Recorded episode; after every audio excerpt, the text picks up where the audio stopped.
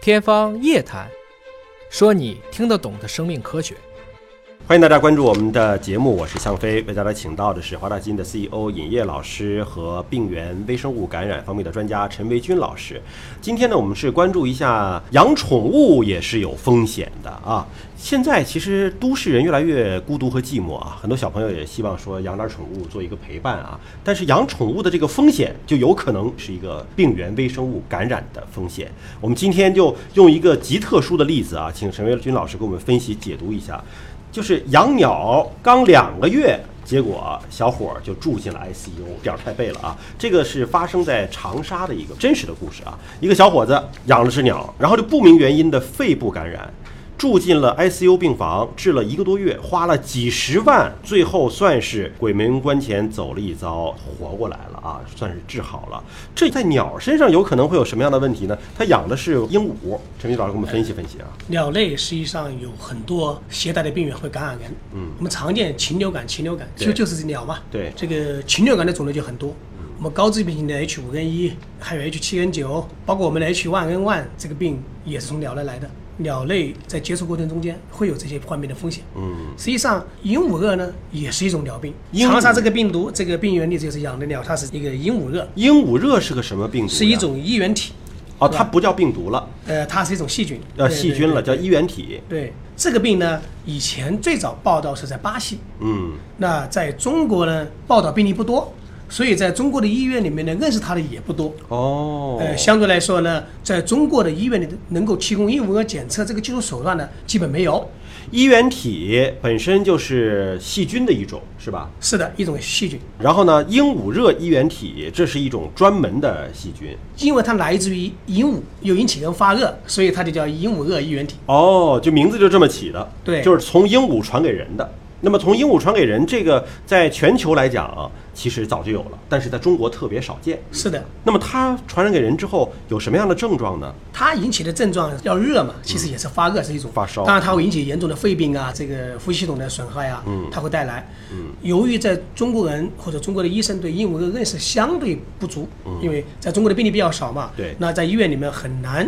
有有效的检测方法，这个时候需要像这个高通量测序技术，比如说华大基因的 PM-Seq 技术，它就是能解决我们大家想不到的病原体。对医生来说想不到是鹦鹉热衣原体，你去做它，其实它就很容易的做到检测。这样的话，如果是早一天检测，实际上对这个长沙这个病例来说啊，能够节省很高的费用了。因为衣原体非常好治，它只需要用米诺环素或者是个四环素之类的药品就能很好治。哦，四环素都能给治了。是的，就相当于说你要明白了它是哪一种感染的病原，那就有针对它的，相当于是靶向性、指向性很强的药物来进行治疗了。是的，因为我看这小伙儿就说住 ICU 住了一个多月，这个情况确实是比较少见的。你一个多月相当于是在缓解他的这种发热的症状。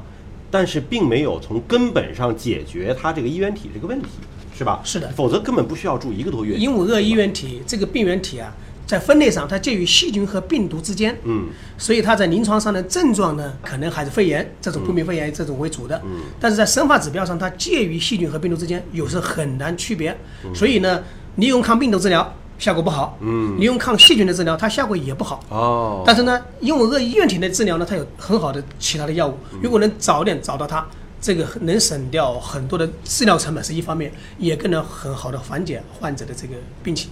但这里还有一个细节哈，这小伙呢是结婚了，这个俩鹦鹉呢是他媳妇儿给买的，他媳妇儿就没事儿。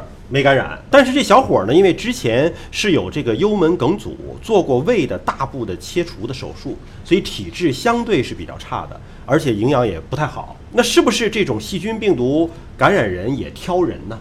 是的，嗯，我们叫专挑远视之列啊，也是如此。谁身体差，病原微生物也是如此。因为我们人体如果有很强的抵抗力，那么病原微生物在感染我的过程中，我人体可能会把它清除掉，而不发病。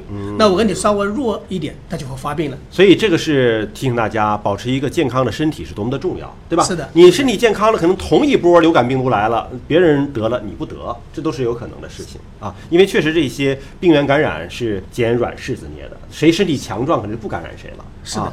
那么刚才说到这个鸟类容易携带的，除了像禽流感、鹦鹉热，还有什么细菌病毒是鸟类比较容易携带的呢？鸟类携带的真菌病是也是比较多的，真尤其菌鸟粪，鸟啊粪就包括新型隐球菌啊之类的，它是一个很强的携带源，因为鸟在飞翔嘛，对它会到处撒这个粪，你一接触它，你很容易接触到这个隐球菌的病。这个叫什么隐形隐球菌啊？隐球菌是个什么菌呢？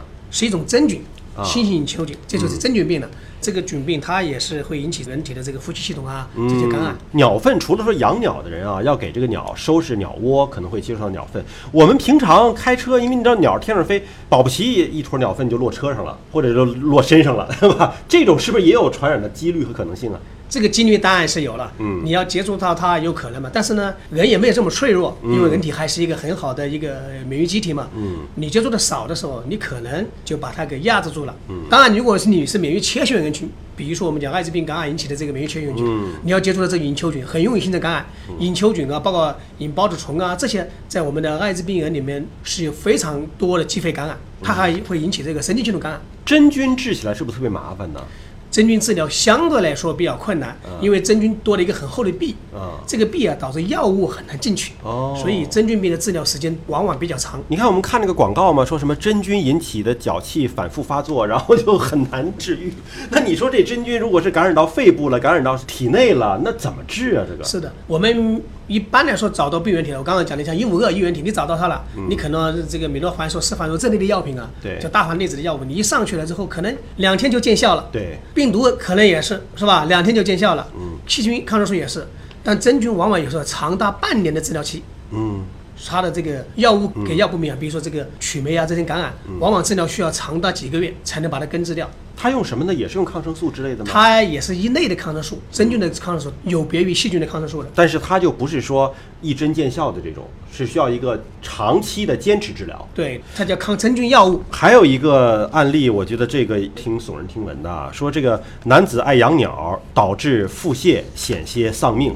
好汉架不住三泡稀啊，是吧？这腹泻严重了也是够呛的。可是南京的这个刘先生养个鸟，怎么就拉肚子、腹泻了呢？它实际上它也接触了一种寄生虫，嗯，就是叫引孢子虫。哦，鸟也是可以传播寄生虫的。是的，这是一种什么虫子呢？它这是叫引孢子虫，是一种孢子虫，嗯它有污染水源，会导致大家的这个接触感染。嗯，呃，它主要是引起肠道系统的这个病变。嗯，但是这个寄生虫的治疗也相对比较困难。嗯，以我们以包虫病为例吧。嗯，形成一个包囊之后，你把它治疗需要极长的时间。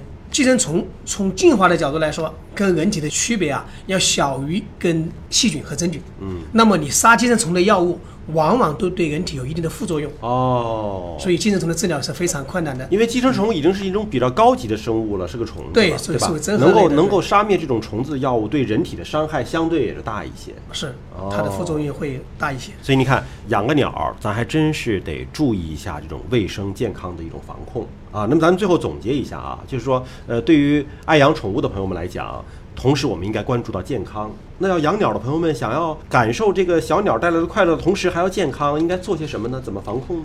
呃，首先还是要保证清洁卫生，嗯，比如说对鸟笼啊、食盘呐、水碗呢，要做及时的清洗，嗯，这是首先要保证的。其次呢，你接触到鸟粪或它之后要去洗手，嗯，第三个呢，那就是你买鸟的地方也要让它最好是来自于比较正规的市场，这样的话呢，你可能就接触到病鸟的机会少，嗯，是吧？另外一块，如果真的发病了，由于这种病它一般比较罕见，医院里面的检测办法是有限的，嗯。要在第一时间跟医生沟通，说我接触过鸟类，嗯。让医生快速的让你来做 PM-Seq 之类的检测，嗯。能专门检测未知病原体的，嗯，这样的话能够在治疗上事半功倍。这检测贵不贵啊？如果我们看以南京这个病例来报道，嗯，你二十多天几十万都下去了，嗯，这个检测可能几千块钱就够了，嗯，你用几千块钱来换了几十万还是不贵的。就是找到病因非常的重要，对吧？找到病因之后才能够对症下药。今天我们在讲精准医疗，我们应该说